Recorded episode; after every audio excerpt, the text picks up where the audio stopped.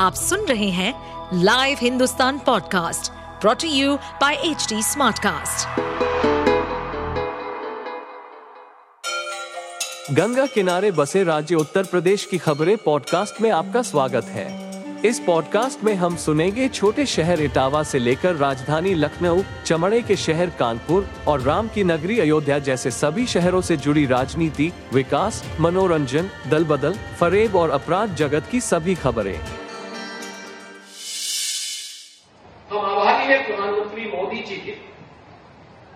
जिन्होंने कल सनातन हिंदू धर्म के साहित्य प्रकाशन के सबसे बड़े केंद्र गोरखपुर के गीता प्रेस को गांधी शांति पुरस्कार के लिए चयन किया है। और भाइयों बहनों, आपने देखा होगा गीता प्रेस पिछले सौ वर्षों से धार्मिक साहित्य प्रकाशन का सबसे बड़ा केंद्र रहा है। सस्ते मूल्य पर बिना किसी सरकारी सहयोग के धार्मिक साहित्य, गीता है, रामायण है, वेद है रामचरितमानस है, और हर प्रकार के अन्य धार्मिक साहित्य को प्रकाशन के प्रमुख केंद्र के रूप में पिछले सौ वर्षों से सनातन हिंदू धर्म की सेवा गीता प्रेस कर रहा है। सनातन हिंदू धर्म मानवता के कल्याण का मार्ग प्रशस्त करता है। सर्वे भौत सुखिना। सर्वे संत निरामया का संदेश सनातन हिंदू धर्म देता है। वसुधैव कुटुंबकम का संदेश सनातन हिंदू धर्म देता है। और इसलिए सनातन हिंदू धर्म जो सबके कल्याण की बात करता है, पूरी दुनिया को एक परिवार के रूप में मानता है।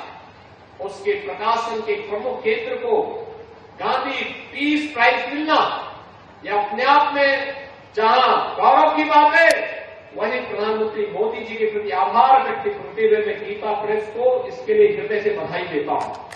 लेकिन भाइयों बहनों, जिन लोगों को अपनी विरासत पर गौरव की अनुभूति नहीं होता जो लोग अपने आप को एक्सीडेंटल हिंदू कहते थे, उनके वर्तमान वंशज भी गीता प्रेस को मिले इस सम्मान को नहीं बचा पा रहे हैं। यानी उनको लगता है कि गीता प्रेस को इस सम्मान क्यों गया क्योंकि गीता प्रेस को मिला यह सम्मान, सनातन हिंदू धर्म के प्रति अनुराग रखने वाले दुनिया के सौ करोड़ हिंदुओं का सम्मान है। और इसको आज कांग्रेस बचा नहीं पा रही है। कल कांग्रेस के प्रवक्ता के बयान को मैं देख रहा था। और मुझे बड़ी निराशा हो रही थी कि जो कांग्रेस अपने आप को देश के सबसे पुराने दल के रूप में स्थापित करने की बात करती है उस कांग्रेस के लोग भारत की विरासत के प्रति इतना गंदा रवैया रखते हो, इससे बड़ी निर्लजता की बात दूसरी नहीं हो सकती है। और इसीलिए आज के इस अवसर पर मैं आप सबका आह्वान करूँगा कि हमें अपने गौरवशाली विरासत पर सदैव गर्व करना चाहिए, उसके संरक्षण के लिए कार्य करना चाहिए। कल का कार्यक्रम जो कल संपन्न हुआ है अपने प्रधानमंत्री जी के नेतृत्व की जुड़ी ने गीता प्रेस को गांधी शांति पुरस्कार के लिए चयन किया है। ये विरासत की उसी परंपरा का सम्मान है। भारत की संस्कृति विशाल है। भारत का इतिहास धरोहर भव्य है और भारत की चेतना प्राचीनतम है। सत्य सनातन धर्म, हमारी सनातन संस्कृति और आधार ग्रंथों को अगर आज सुलभता से पढ़ा जा सकता है और हम अपनी सांस्कृतिक और वैचारिक जड़ों से जुड़े हैं तो उसमें गीता प्रेस का अतुलनीय योगदान है। शायद ही ऐसा कोई हिंदू घर होगा जहाँ गीता प्रेस से छपी हुई कोई पुस्तक, ग्रंथ या महाकाव्य ना हो। कांग्रेस हमेशा से हिंदू विरोधी रही है और समय समय पर कांग्रेस के नेताओं ने यह स्वयं उजागर किया है। कांग्रेस के थिंक टैंक पर वैचारिक आतंकियों का कब्जा हो चला है। जो अपने राजनीतिक एजेंडे व तुष्टिकरण के लिए हिंदू धर्म, हिंदू आस्था के केंद्रों, हिंदू ग्रंथों, साहित्यों का उपहास पढ़ाते, उड़ाते हैं और उस पर ओछी टिप्पणी करते हैं। ऐसे हिंदू विरोधी विचारक आतंकियों को मेरी सलाह है कि गोरखपुर जाएँ और गीता प्रेस का अवलोकन करें। मैं वहाँ गया हूँ। और मैंने देखा है कि कितने कम संसाधनों में, कितनी श्रद्धा भाव के साथ गीता प्रेस सनातन सेवा में समर्पित है। सौ वर्षों से अधिक समय से गीता प्रेस रामचरित्र मानस से लेकर श्रीमद भगवत गीता जैसे कई पवित्र ग्रंथों को निस्वार्थ भाव से जन जन तक पहुँचाने का अद्भुत कार्य कर रही है। गीता प्रेस को गांधी शांति पुरस्कार 2021 मिलना सनातन सेवा के उन भगीरथ प्रयासों का सम्मान है। समस्त सनातनियों के भीतर धर्म रूपी ज्ञान प्रज्वलित करने में गीता प्रेस का योगदान सदैव सदैव वंदनीय और स्मरणीय रहेगा। आलोचकों को आलोचना बंद करनी चाहिए और अपने घर में जिसके अभी तक रामचरितमानस या श्रीमद् भगवद गीता या कोई ऐसा महाकाव्य ना हो, वो कृपया करके लाएँ भी, अध्ययन करें, आपको पता चल जाएगा गीता प्रेस का क्या योगदान है। अगले साल होने वाले लोकसभा चुनाव में अब महज कुछ ही महीनों का वक्त बचा हुआ है। सबकी नज़रें सबसे ज़्यादा सीटों वाले उत्तर प्रदेश पर हैं, जहाँ पर 2014 से ही बीजेपी का दबदबा है। इस बार समाजवादी पार्टी के राष्ट्रीय अध्यक्ष अखिलेश यादव का दावा है कि सभी 80 सीटों पर वो बीजेपी को हराने जा रहे हैं। इसके लिए उन्होंने पिछड़ों दलित और अल्पसंख्यक यानी पीडीए फॉर्मूला भी तैयार कर लिया है। हालाँकि अब तक कांग्रेस के साथ गठबंधन नहीं करने की बात कहने वाले अखिलेश ने पिछले दिनों ऐसा बयान दिया, जिससे लगा कि सपा कांग्रेस के साथ हाथ मिलाने को तैयार है। बशर्ते प्रदेश में सीटों के बंटवारे के दौरान दबदबा उनकी पार्टी का ही रहे। अखिलेश ने पिछले शनिवार को कहा कि लोकसभा चुनाव में बीजेपी को हराने के लिए प्रतिबद्ध विपक्षी दलों को बड़ा दिल दिखाना चाहिए।